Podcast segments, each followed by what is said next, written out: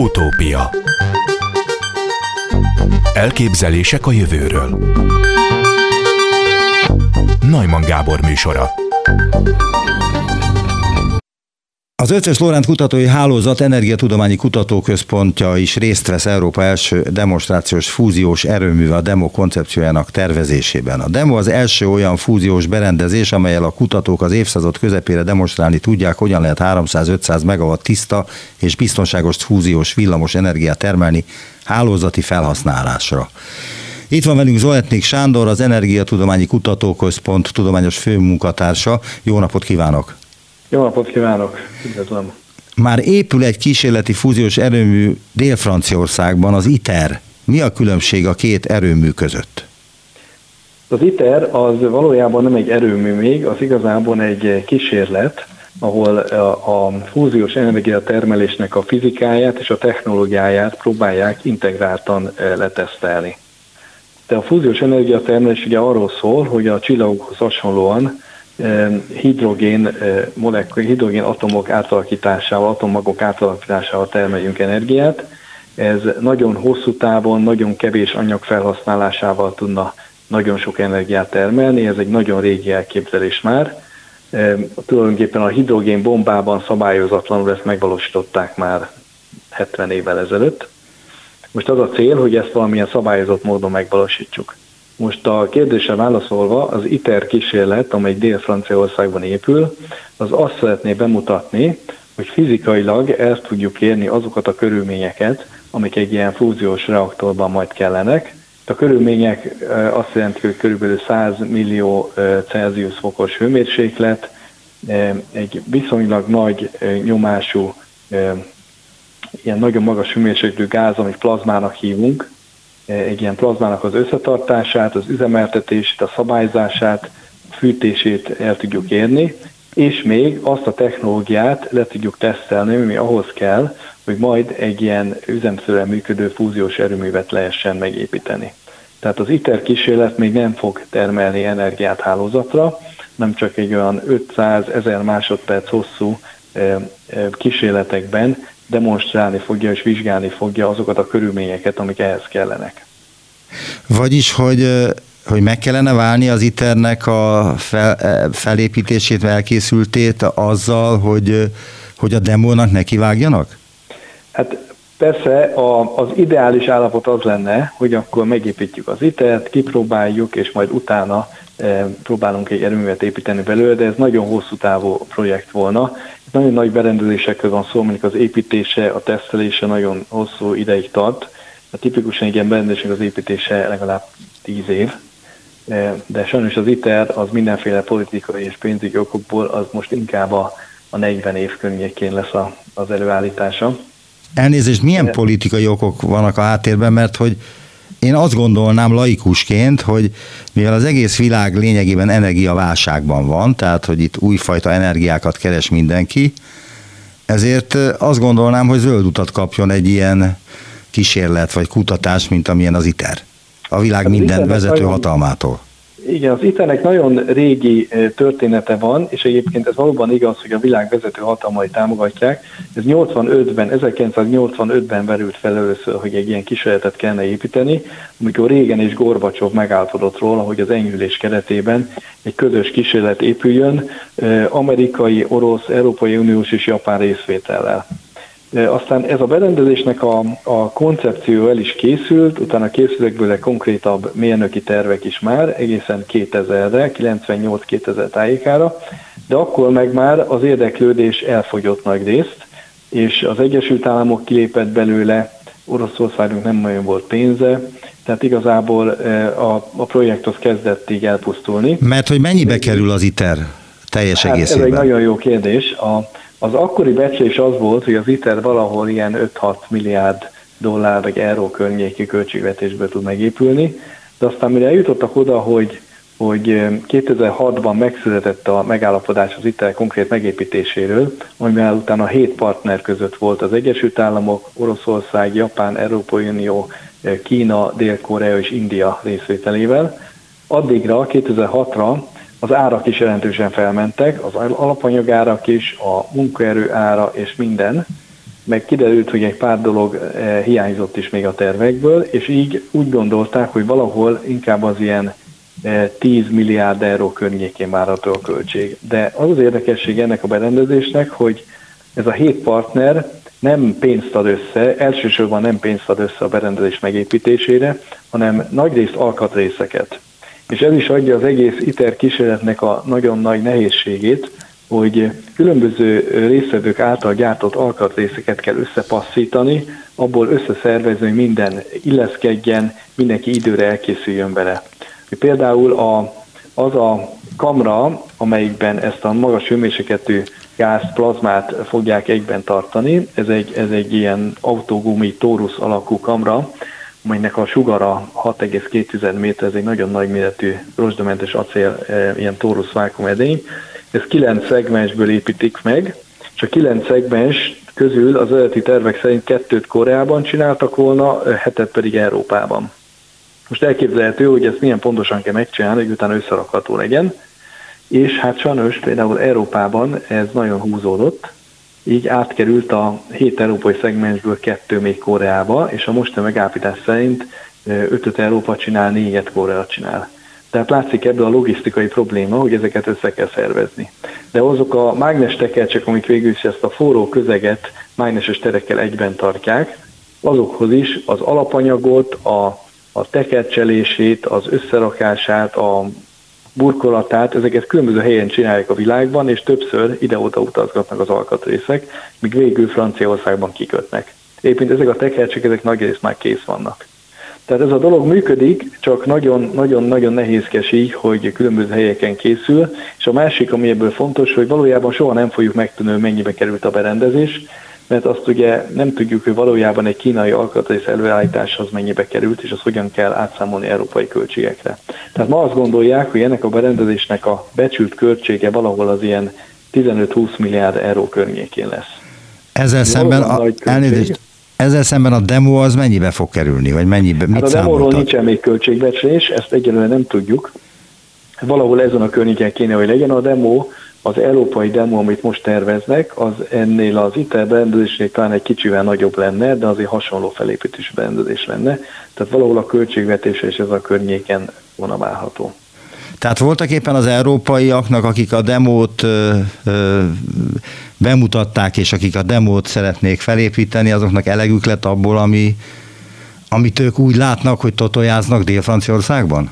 Nem, nem, itt nem arról van szó. Hát Dél-Franciaországban halad a, a, a berendezés építése, azért ma már az első szegmest beemelték a, a helyére, tehát ez azért halad, ha vannak is vele késések, de egyszerűen az merült fel, hogy ne várja meg az Európai Fúziós Program fejlesztése, amíg az ITER valamilyen eredmény produkál, mert nagyon-nagyon messze van még ez, a, ez, a, ez az eredmény, hanem ebben párhuzamosan nézzük végig azokat a problémákat, és csináljunk konkrét terveket, hogy hogyan lehetne ezeket megoldani, amik egy, egy fúziós, konkrét üzemelő fúziós erőműnek a megvalósításához kellenek. És ennek az érdekében indult el valójában már 2014-ben az Európai Fúziós Programban ennek a demonstrációs fúziós erőműnek legalábbis úgynevezett prekoncepciós tervezése. Hogy először egy koncepciót alakítsunk ki. És megvan már, hogy hol fogják építeni? Nem, ez még csak későbbi döntés lesz. Egyelőre, ahogy mondtam, 14-től 2020-ig egy ilyen prekoncepció készült, tehát hogy még a koncepció előtti elképzeléseket összeszedték, és ezt utána átnézte egy külső tanácsadó testület, szakértői testület, aminek egyébként Aszódi Attila, e, magyar nukleáris szakértő a tagja volt, ez egy nagyon szűkkörű ötfős e, bizottság volt, e, és ők átnézték ezeket a terveket, és azonosították, hogy hol vannak azok a pontok, amikben nagyon kritikus még a dolog. És ez az egyik például az ilyen mérnöki munkák, ahol a berendezés karbantartásához kapcsolódó robotokat kell megtervezni, ezeket az eljárásokat kell megtervezni, de vannak más kritikus dolgok is, például nagy hőterhelésnek kitett alkatrészeknek a, a megépítése vagy kezelése, a sugárzásnak kitett anyagoknak a károsodása, egy, egy pár ilyen dolgot azonosítottak. És most igazából ott tartunk, hogy megpróbálják 2025-re előállítani ennek a berendezésnek a koncepciós tervét. Tehát, hogy hogyan néznek ki, mi volna a mérete, milyen alkatrészekből áll, és utána jönne az, hogy ezt konkrétan meg kell tervezni, hogy eh, hogyan lehetne ezt megépíteni. Hát lehet, hogy én nem vagyok eléggé felkészült ehhez az interjúhoz, de én nem értem. Tehát, hogy van egy próba erőmű az ITER, amely azt szolgálja majd, hogy eh, hogy hogyan kell építeni egy ilyen erőművet, milyen hibák, követ, milyen hibák következhetnek be a működtetése során, és ezt eh, egy másik, igaz, hogy európai szintén valószínű mindent tud az ITER-ről, belevág egy demo egy valódi erőmű építésébe amikor ön is mondta, hogy meg kellene várni az ITER elkészítését, csak túl lassú. Bele, tehát itt nem az építésről van szó, hanem arról van szó, hogy olyan terveket készítsünk, amiben megvizsgáljuk, hogy egy már ténylegesen energiát termelő erőműnél milyen megoldásokat lehetne alkalmazni. Ugye ezek túlmutatnak az ITER-nek a, a, a megépítésén. De hát akkor az ITER-re nincs szükség? Az internet pontosan szükség van, mert egy csomó olyan fizikai és technológiai kérdés, ami, amit eh, csak az internet tudunk megvizsgálni, az, eh, azt látni kell, hogy működik. Mondan egy Ezek pár ilyen kérdést? Igen, tehát például az egyik kérdés az, hogy eh, ugye a fúziós reakcióban a hidrogén két nehezebb izotópja, a deutérium és a trícium atommagja egyesül héliumokká, héliumatomagokká. Ezek a héliumatomagok, amikor keletkeznek, nagyon gyorsak, nagyon gyors mozgásúak, nagyon nagy energiájuk van, és ezek tudják a plazmát, ezt a forró közeget tovább fűteni. Most ezt a fűtési folyamatot e, nem lehetett még reális mértékben látni, mert nincs olyan nagy berendezés és olyan nagy teljesítményű ilyen fúziós berendezés, amelyikben ezt lehetett volna konkrétan mérni. Most a JETEN, a legnagyobb európai fúziós kísérletén és a világ legnagyobb fúziós kísérletén e, volt egy demonstrációs mérés most tavaly ősszel és az idén is, ahol ezt a folyamatot kisebb léptékben csinálták, de ott, ott még ez a hidrogén atommagoknak a fűtése az még nagyon kis részt tesz ki a plazma fűtéséből. Tehát ezt a kérdést például e, pontosan majd az iter lehet megvizsgálni. Vannak rá persze elméletek, vannak elképzelések, hogy fog működni, de ezt szeretnénk látni e, konkrétan megvalósítani. És mikorra várható, hogy az ITER elkészülés, az első próbaüzemet e, elindítják rajta? Hát most úgy nézzük, hogy az ITER valószínűleg 2028 körül fog első méréseket csinálni, de ez még csak ilyen tesztmérések lesznek, tehát az alapberendezés fog elkezdeni működni, és utána még lesz egy kb. két-három éves szerelési periódus, amikor felszerelik rá a nagyobb hőmérséklet elérésére szükséges fűtési eljárásokat, mérési módszereket és egyéb ilyen kiegészítő dolgokat, tehát igazából a nagy teljesítményű ITER működés az valószínűleg csak 2030-as években lesz valamikor. És éppen ezért eh, merült fel az, hogy egy ilyen demonstrációs erőműnek a terveit ezzel párhuzamosan készítsék el, ne várjuk meg, hogy egy végső eredmény legyen az ITER-ből, hanem legyen a mérnöki megoldásokról egy elképzelés már azzal párhuzamosan, hogy utána azonnal lehessen menni egy erőműnek a tervezésébe, vagy megvalósításába. Most egyébként ebben párhuzamosan, ami Európában zajlik a fúziós erőművekkel, a világon máshol is zajlanak azért dolgok. Tehát Kínában akarnak építeni egy berendezést, amelyik valahogy a, az ITER-nek egy kicsit nagyobb testvére lenne, és az is tesztelne bizonyos ilyen üzemeltetési kérdéseket. Elnézést, mi a, a legkritikusabb része az ITER-nek, amiatt ennyi előkészületre van szükség, meg különböző teszt erőművekre. Tehát mi az, ami kétséges a tudósok előtt is, hogy egyáltalán megvalósul? Hát a, az egyik ennek a nagyon magas hőmérsékletű plazmának, forrógáznak az üzemeltetése. Hogyan lehet ezt egyben tartani, mennyi lesz az energiavesztesége, milyen gyorsan diffundál ki belőle a hőmérséklet, az energia. Aztán vannak olyan kérdések... Mármint csak, és hogyan lehet? Mármint, hogy egyben tartani 100 millió fokos hát plazmát. Egyben tart, tehát ez az egyben tartása az mágneses terekkel történik. Igazából ez a kérdés ez eléggé tisztázott, mai berendezéseken ilyen hőmérsékletű plazmákat rutinszerűen egyben tartanak néhány másodpercig, vagy van olyan berendezés, amiben akár 100 másodpercig is.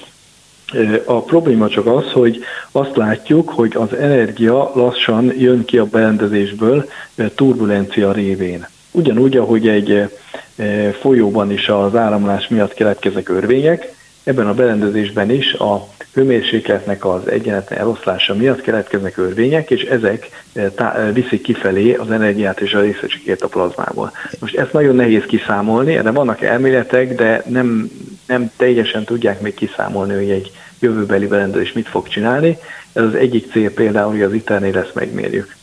A másik cél, amit mondtam, hogy ezek a fúzióban keletkező gyors hélium részecskék, ezek hogyan adják át az energiát a plazmának, hogyan fogják azt tovább fűteni. A harmadik nagyon fontos cél, hogy a fúzióról szükséges trícium anyagot azt az erőműven kell majd megtermelni, és erre trícium termelő kazetták szolgálnak, amiket csak az ITER berendezésben lehet majd tesztelni. Mai berendezésekben nincs erre lehetőség, mert nincs olyan fúziós teljesítmény még, amelyik biztosítaná a, ezeknek a kazettáknak a működését. Erre tesztkazetták lesznek az ITER-ben, mind a hét partner szeretné letesztelni a saját technológiáját, és ez lesz az, amelyik megmondja, hogy egy demonstrációs erőműben pontosan milyen technológiával lehetne, vagy milyen technológiákkal lehetne esetleg ilyen tríciumot termelni. Tehát vannak fizikai kérdések is ennél az ITER kísérletnél, és vannak technológia kérdések is, ezeket mind meg kell vizsgálni ahhoz, hogy tovább lehessen lépni. És mit gondol, megéri? Ha minden összejön, megéri? Hát biztos, hogy megéri. Most ez a költség nagyon magas. Nem a pénzre gondolok, hanem egyáltalán ezt a, hogy egész világ összefog a, abban az ügyben, hogy létrehozzon egy olyan erőművet, ami mit tud? Hát egy ilyen erőmű, egy biztos, hogy egy alaperőmű lesz, tehát ilyen gigawatt teljesítményű, mint egy, egy egész paksi erőmű komplexum, ami most van, és ez tudna ilyen eh, nagy teljesítményű villamos energiállátást produkálni, eh, helyettesítene a mai eh, atomerőműveket, szénerőműveket, gázerőműveket. Tehát ez megoldaná a világ energia problémáját? Ez egy, ez egy nagyon jó villamos energia termelési módszer lenne, igen. És káros anyag kibocsátás nélkül? Hát káros anyag kibocsátása nincsen az alapreakcióban, hogy csak hélium keletkezik, amely teljesen kémiailag inaktív és teljesen közönséges anyag. Valamelyes sugárzás keletkezik magában az erőműben, amit ott lehet lokalizálni, és amik keletkeznek ennek a sugárzás hatására sugárzó anyagok, amik átalakulnak az erőmű szerkezetéből, azok azért ilyen száz éves időtában lebomlanak. Tehát azért ez is e, tudomásokra ez egy nukleáris technológia, de nem termel olyan hosszú távon lebomló radioaktív anyagokat, mint a mai uránnal működő erőművek. Hát, és mi van, ha valami baj történik? Tehát a Fukushima előtt se gondoltak arra, hogy ilyen hát földrengés, árvíz, stb. miatt ilyen katasztrófák történhetnek, de mi van akkor, ha egy ilyen fúziós erőművel történik valami baj, akkor Igen, mi történik? Ez a, másik, ez a másik nagy előnye egy fúziós erőműnek, hogy egy ilyen erőműben nagyon kevés az az anyag, amelyik éppen a reakcióban részt vesz. Tehát egy, egy mai fissziós erőműben 100 tonnás nagyságrendben vannak hasadó anyagok, és ugye pont Fukushima-ban is az volt a probléma, hogy az erőművet leállították biztonságosan, viszont a benne levő rengeteg hasadó anyag folyamatosan termelte a hőt, és ezt nem tudták megoldani, hogy elvezessék.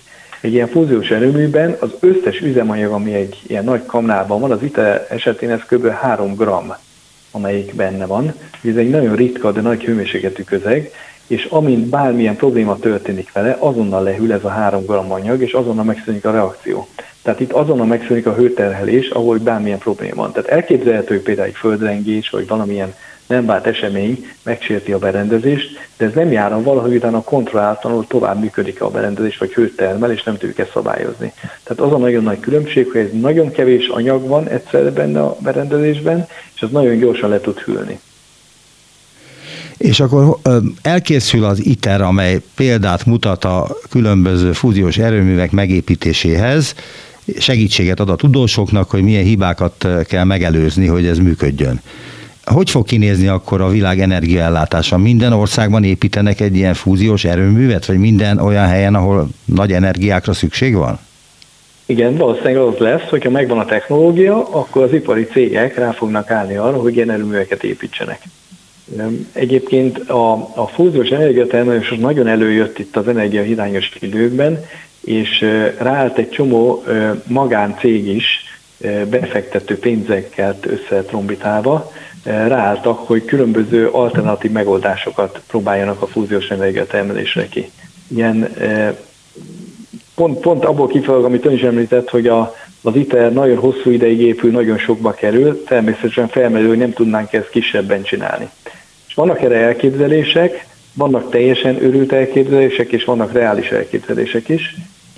A, a, szerintem leginkább reális elképzelés, amit Amerikában, a, a MIT-ban, Bostonban indultak el most kísérletekkel, ahol abban az irányba mennek el, hogy nagyobb mágneses térrel kisebb méretben lehetne ilyen berendezést építeni.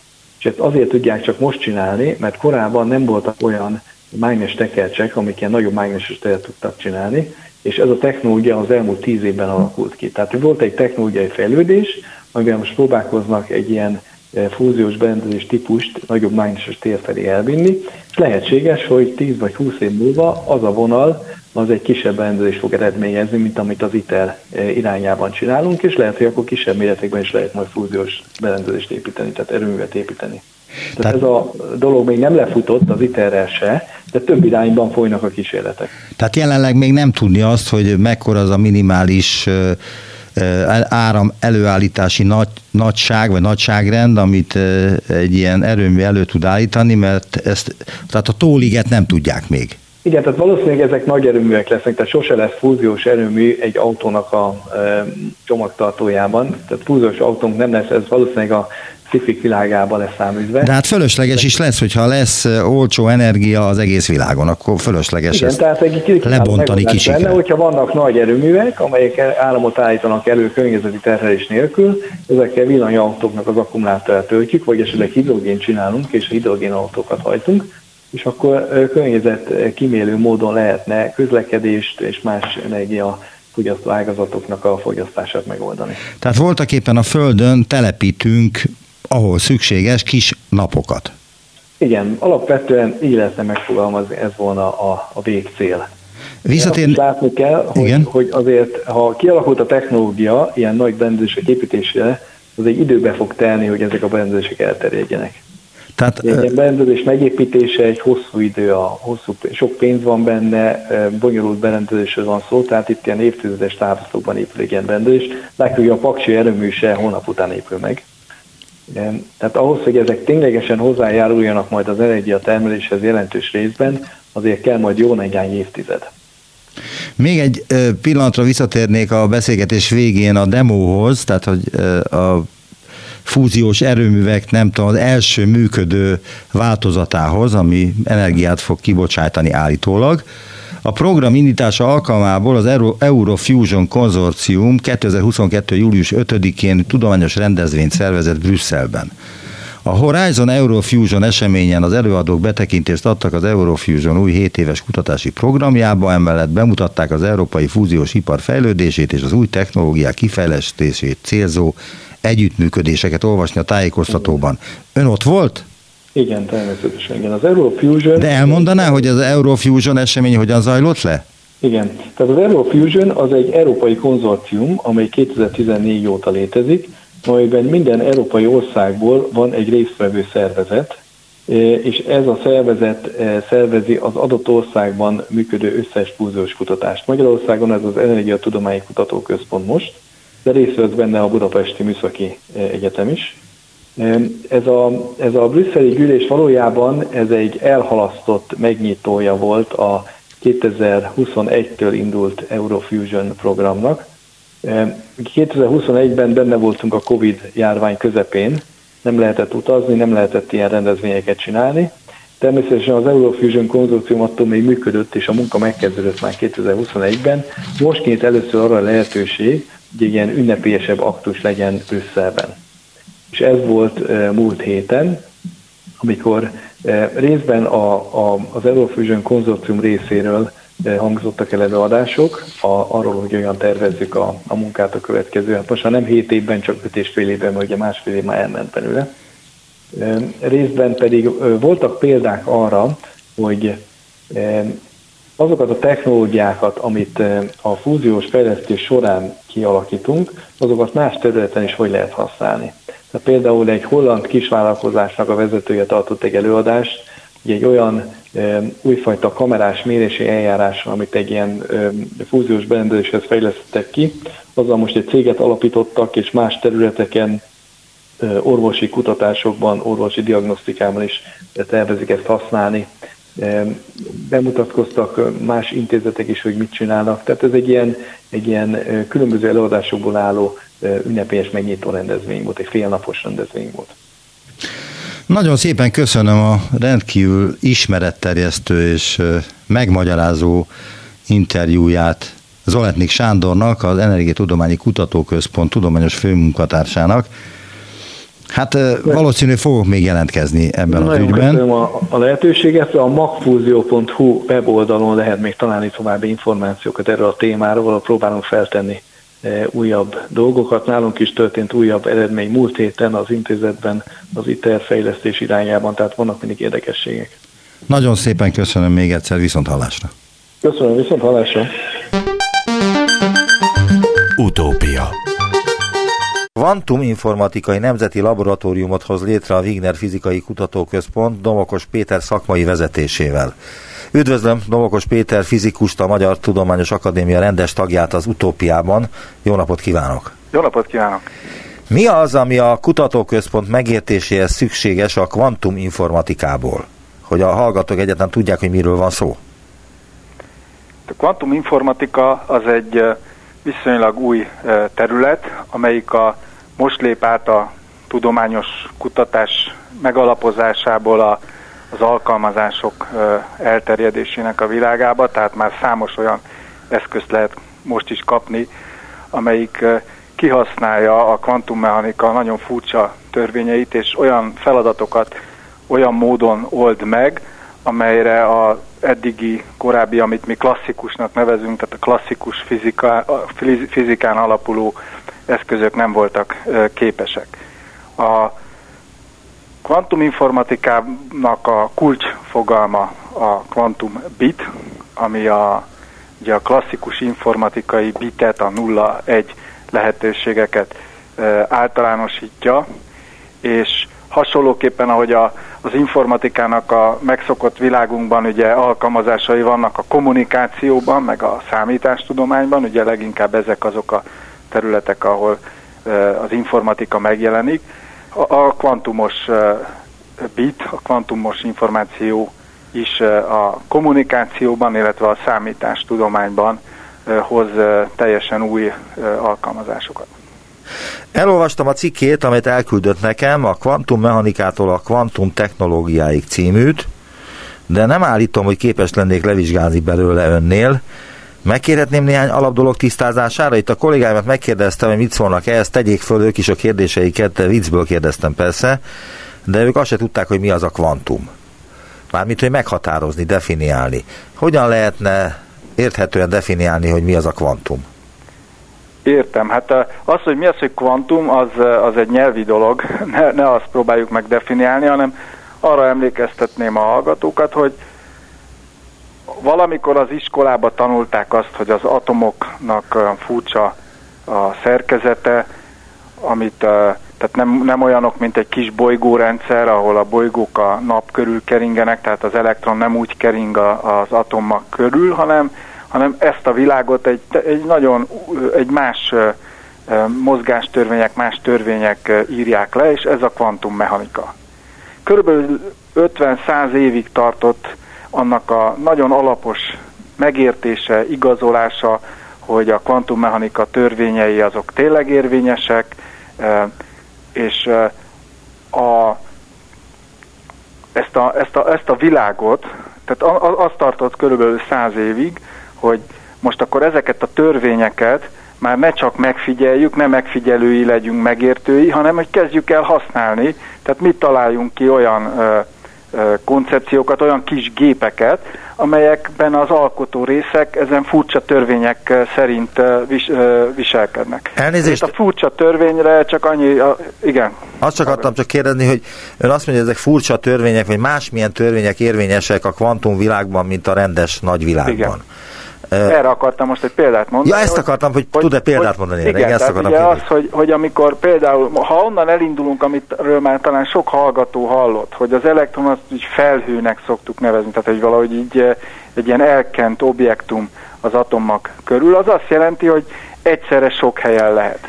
Ezt szuperpozíciónak nevezzük. Tehát az, hogy a bizonyos állapotok, amiket lehetővé tesz a természet, hogy megvalósuljanak, akkor arra is lehetőség van, hogy ezek egyszerre valósuljanak meg. Ezekben egyidejűleg, ezt a szaknyelven szuperpozíciónak nevezik, szuperpozícióban legyen a rendszer. Tehát az itt is vagyok, meg ott is vagyok, ez az a nagy furcsaság, amit nem tudunk elképzelni, hiszen a mi makroszkopikus világunkban ilyet soha nem tapasztalunk. Tehát, hogy az nem lehet, hogy, hogy egy macska él is, meg hal, meg, meg, meg is van, meg, meg van halva, ez egyszerre nem lehet, ez a híres Schrödinger macska paradoxon. Tehát ezért uh, uh, volt nehéz elfogadni, hogy hogy mégis valahol, hogyha nagyon-nagyon apró részekre vágjuk az anyagot, és eljutunk arra a szintre, ahol már atomok vannak, meg elektronok, ott azért ez, ez, való, ez, ez a lehetőség, ez van. A Schrödinger macskája paradoxon az tulajdonképpen mit bizonyít? Schrödinger macskája paradoxon az csak rávilágít arra, hogy, hogy ennek a szuperpozíciónak, ami a mikroszkopikus világban van, hogyha valam, egy mérési folyamat során ezt fel, megpróbálnánk felnagyítani az általunk közvetlenül észlelhető világra, akkor egy abszurditáshoz vezet. Ennek a feloldása, hogy miért van az, hogy eltűnik ez a szuperpozíciós lehetőség mondjuk egy macska esetében, az egy hosszú folyamat volt, amíg ezt, és, és sokan még ma, ma, is, ma is gondolkodnak azon, hogy valahogy még lehet, hogy lehetne ezt még jobban megérteni. Ez a kvantummechanika méréselméletének a, a paradoxona, vagy a kvantummechanika méréselméletének a területe. Ez, ez igazából szerintem mára már eléggé jól lehet érteni, hogy, hogy ha elindulunk az elektrontól, kis vagy kis molekuláktól, ott még látjuk ezeket a interferenciákat, szuperpozíciókat, és egyre nagyobb lesz a, a, az az objektum, egyre több kölcsönhatásban vesz részt a környezetével, akkor ez a törékenyé válik ez a, ez a szuperpozíciós lehetőség, és eltűnik. Viszont azokban a, az alkalmazásokban, amiket most a kvantuminformatika ígér, azokban ezeket igenis kihasználjuk, ezek, ezt a szuperpozíciós lehetőséget, tehát itt olyan eszközökre kell gondolni, amelyekben a nagyon pici objektumokat, tehát atomi szintű objektumokat kontrollált módon használunk, kontrollált módon tudunk velük dolgozni. Ezek mint egy nagy gépben a fogaskerekek, tengelyek, csavarok, a, ezekben a kis ö, kvantumos eszközökben pedig az alkotó részek, ezek a kis, ö, de jól kontroll, kontrollálható objektumok, egyedi atomok, molekulák, vagy kis félvezető darabkák, amelyekben, azért, amelyekben viszont még él ez a szuperpozíciós lehetőség, és ezt ki tudjuk aknázni. Tehát a szuperpozíciós állapot az csak egy bizonyos szintig érvényes, és ez mi ez a szint? Tehát, hogy, hogy meg... Ez egy nagyon érdekes kérdés. A, be is vezettek egy fogalmat erre, tehát ugye azt úgy, úgy beszéltek erről a tudósok régebben, hogy van a mikroszkopikus világ, akkor a, abban a kvantummechanika törvényei uralkodnak, és van a makroszkopikus világ, a, a, ahol meg a klasszikus fizika törvényei, amiket mi is észlelünk, és hogy hol van a határ, ezt nehéz megmondani, és bevezették azt, hogy van egy ilyen mezoszkopikus, egy ilyen közbülső tartomány. Vannak olyan kutatók, akik arra törekednek, hogy minél nagyobb objektumokon kimutassák ezt a, az interferencia lehetőséget.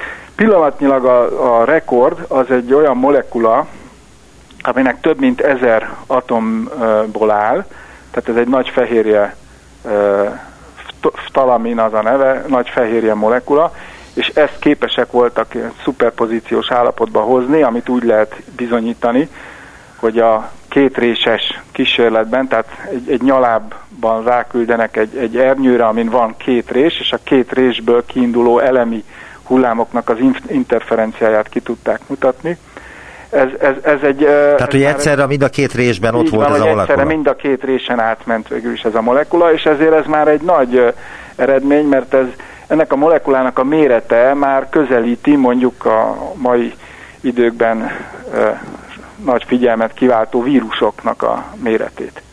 Tehát ilyen nagy, nagy méretben is sikerült, és akkor itt az van, hogy, hogy azt lehet látni, hogy nagyon nagy erőfeszítéssel el lehet szigetelni bizonyos kvantumos objektumokat a környezeti kölcsönhatásoktól, és akkor ott megőrzik ezt a furcsa tulajdonságokat, de ehhez nagyon nagy erőfeszítést kell tenni nem csak a, az ilyen nagy molekul, nem csak e, abban az esetben, hogyha mondjuk arra törekszünk, hogy minél nagyobb objektumban még megmutassuk a kvantumos jelleget, hanem ez természetesen az atomi rendszerekre is igaz.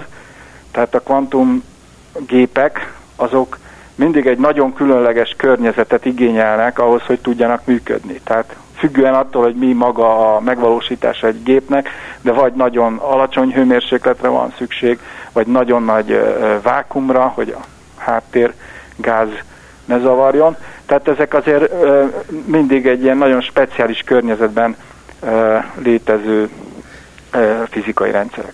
És ez tényleg így van, ahogy ön az előfogalmazott, hogy hogy azért szűnik meg ez a, ez a képessége az elemi anyagoknak, a mikroszkópis nanoanyagoknak, mert azt hiszem ezek eléggé picik, de az előbb mondta ezt a fehérjét, ami képes szuperpozícióba kerülni, mert hogy egyre több kölcsönhatás éri a világban, a makrovilágban? Igen, igen. Tehát ahogy egyre nagyobb a mérete, egyre több szabadsági foka van, ami, ami lényegessé válik, és akkor a, a háttérsugárzással, a, tehát ezzel a hőmérsékleti sugárzással való kölcsönhatás, ez mind-mind rombolja az ő kvantumos képességeit.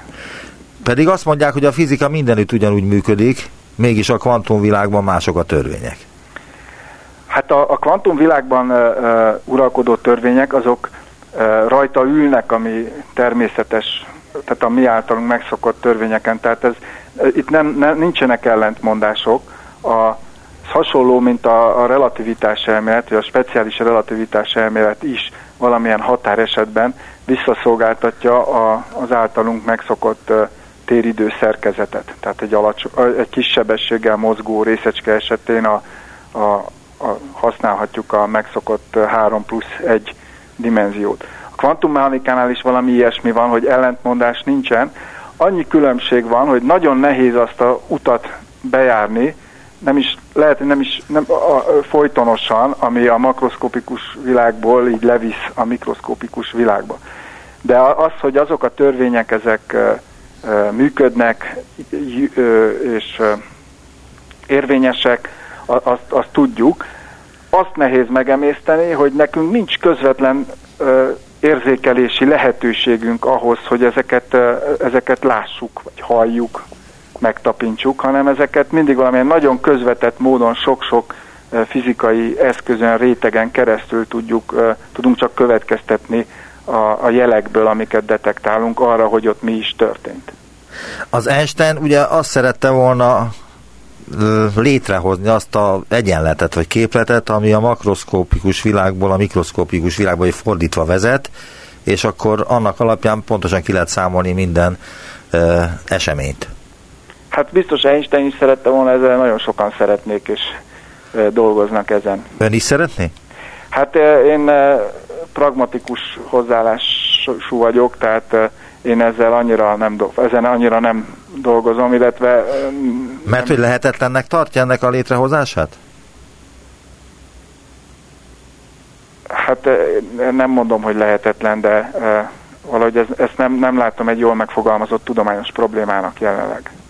Uh-huh. A másik, inkább úgy azt mondanám, hogy, hogy most az, az egy nagyon izgalmas lehetőség, hogy kísérleteket lehet végezni ezekkel az objektumokkal. Tehát egyre pontosabb, egyre kontrolláltabb kísérleteket tudunk végezni olyan objektumokkal, mint egyetlen egy atom, vagy egyetlen egy foton. És akkor ezek olyanok lesznek, mint a Lego kockák, ilyen elemi építőkövek, és ezekből elkezdhetünk építgetni érdekes rendszereket és ez egy operatív megközelítés arra, hogy lássuk, hogy meddig tudunk elmenni abba, hogy meddig tudjuk azt a koherenciát, ezt a kvantumos koherenciát, szuperpozíciós képességet megőrizni egy ilyen rendszerben. Tehát szerintem most már, ha már egyszer átléptük a határt, akkor azt, azt, az igaz, hogy ez a két világ közötti határ az egy bizonytalan dolog, ott, ott, ott valami furcsaság van, de én izgalmasabbnak tartom most a határ túloldalán vizsgálódni. A most létrehozandó kvantuminformatikai nemzeti laboratórium céljai közé tartozik egy olyan regionális kvantumkommunikációs hálózat létrehozása, amely csatlakoztatható az Európai Unióban tervezett kvantum internethez. Miben különbözik a kvantum internet a hagyományos internettől? Igen, tehát a, egy pár szót mondanék a Nemzeti Laboratóriumról Igen, igen, igen. Tehát ez egy, ez egy konzorciális kezdeményezés, tehát a Magyarországon dolgozó fizikus, villamosmérnök, informatikus közösség együtt próbál stratégiai célokat megvalósítani. A Wigner a, a konzorcium vezetője, de a nagyon nagy erőkkel vesz részt ebben a laboratóriumban a Budapesti Műszaki és Gazdasági Egyetemnek a Természettudományi Kara és a Villamosmérnöki, illetve Informatikai Kara, és az Ötvös Lórán Tudományegyetemnek a Természettudományi Kara és a, a, az Informatika Kara. Tehát ez egy nagyon sok résztvevős nagy kezdeményezés. Az egyik stratégiai célunk valóban az, hogy azt a képességet kialakítsuk Magyarországon, hogy egy kvantumos kommunikációs hálózathoz mi tudjunk csatlakozni. Ez ezért a több résztvevőnél kialakítunk egy állomást, ami kvantumos információt tud fogadni és küldeni, és ezeket összekötjük, és ez az, ami aztán egy nagyobb hálózathoz tud kapcsolódni, amire egyébként már van Európai Uniós kezdeményezés, hogy ezt a hálózatot létrehozzák a különböző országok, és utána egy európai szinten egy hálózat legyen. Ami most látszik, hogy ilyen hálózatról, hogy ez a információ, titkos információ küldésére alkalmas leginkább. Tehát nem videókat fogunk letölteni ezen, ez nem a sebesség szempontjából jobb, mint a most meglévő internet, hanem arra, arra jó, hogy az ezen a hálózaton küldött információ, például titkosításhoz szükséges kulcsok, garantáltan lehallgatásmentesek. Tehát az azt jelenti, hogy persze le lehet hallgatni, de akkor az, aki küldte azt a kulcsot, meg aki fogadja, az ezt, ezt megtudja. Igen, de hadd kérdezzem meg, hogy milyen információkat kell vagy lehet megosztani ennek a kvantum számítógépnek a segítségével? Ez most, ez itt most még nem a kvantum számítógép. Illetve a kvantum hálózat segítségével. hálózat, Igen, ami, annak a segítségével. Ami egy optikai, szintén optikai kábelekkel működik, vagy lehet műholdas kapcsolat.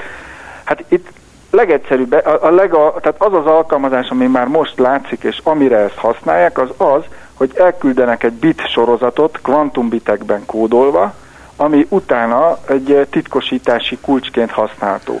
Tehát például demonstrációs célral Peking és Bécs között létrehoztak egy olyan Skype beszélgetést, aminek a titkosításához a kulcsot azt egy műholdas kapcsolaton keresztül már kvantumbiteken keresztül szállították. És ez azért lényeges, mert a kvantumbiteknek van egy olyan tulajdonsága, hogyha valaki megméri őket, a mérés az egy beavatkozás a rendszerbe, az a kvantumbit, az, az, arról egy kis, az, megőrzi, tehát azon történik valami változás.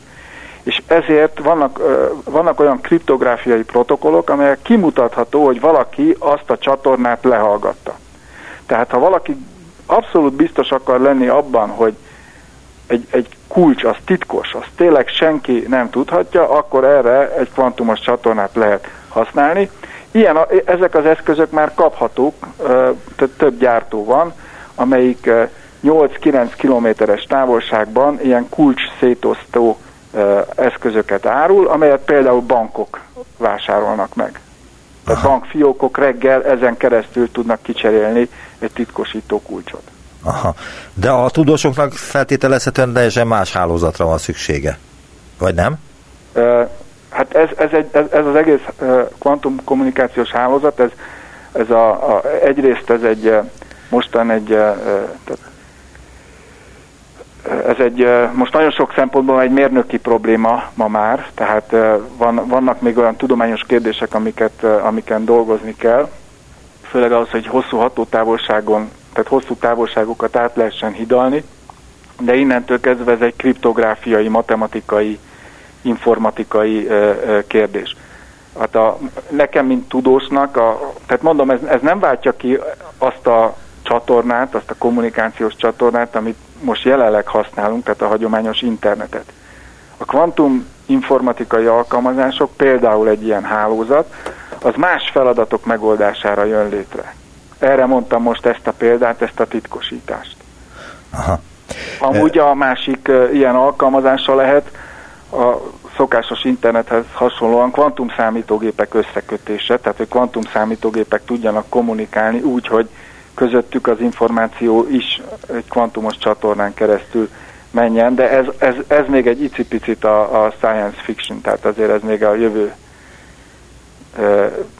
mutat, míg a, a, mondjuk az előző előbb említett alkalmazás, ez a kvantumos titkosítás, ez, ez már egy létező, egy létező eszköz.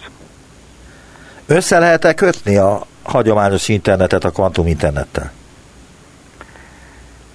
Hát biztos, hogy, hogy azok a, ez össze is van kötve, mert azok a laboratóriumi rendszerek, amelyekben kvantumos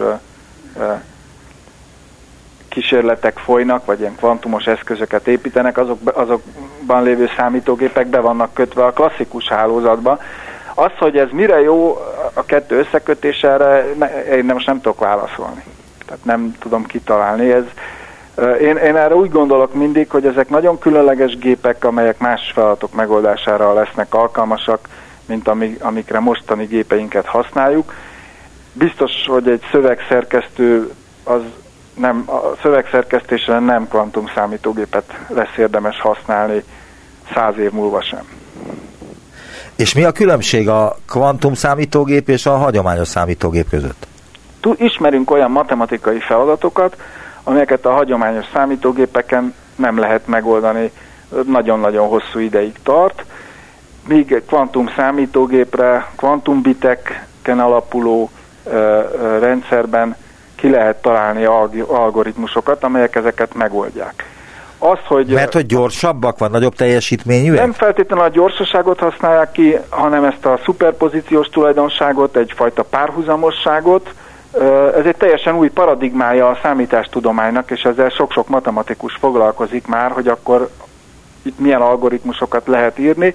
A, a közismert és az első nagyon nagy hírt kapott áttörés az a faktorizációnak a, a problémája volt, amit Péter Sor nevű matematikus még 1994-ben megoldott kvantumos algoritmussal, tehát két számot, mondjuk jó sok számjegye van, akkor azt össze tudjuk szorozni, mert kockás fizetben megtanultuk, hogyha még a hosszú ideig is tart, akkor össze tudjuk szorozni.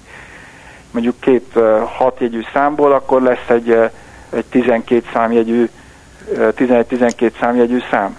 Viszont, hogyha én fölírom azt a 12 számjegyű számot, annak meghatározni egy osztóját, azt nem tudjuk megcsinálni, sőt, egy nagy szám esetén egy komoly számítógépnek is gondot okoz, míg, míg egy kvantum számítógép ezt meg tudja oldani. Tehát meg tudja találni az osztóját egy nagy számnak vagy az utazóügynek problémája, hogy mi az optimális bejárási útvonal egy gráfon, tehát különböző városokat összekötnek utak, és melyik az a legrövidebb út, ahol minden várost e, tudja érinteni az ügynök.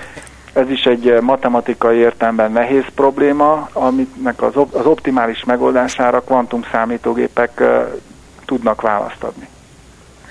Nagyon szépen köszönöm, hogy elbeszélgetett velem, és valamennyire megismertetett minket a kvantum informatikával, illetve ezzel a Nemzeti Laboratóriummal, ami most készül. Damokos Péter, fizikus, a Magyar Tudományos Akadémia rendes tagja volt az utópiában. Viszont hallásra! Viszont hallásra. Köszönöm szépen! Visszaértünk a jelenbe. Neumann Gábor utópia című műsorát hallották.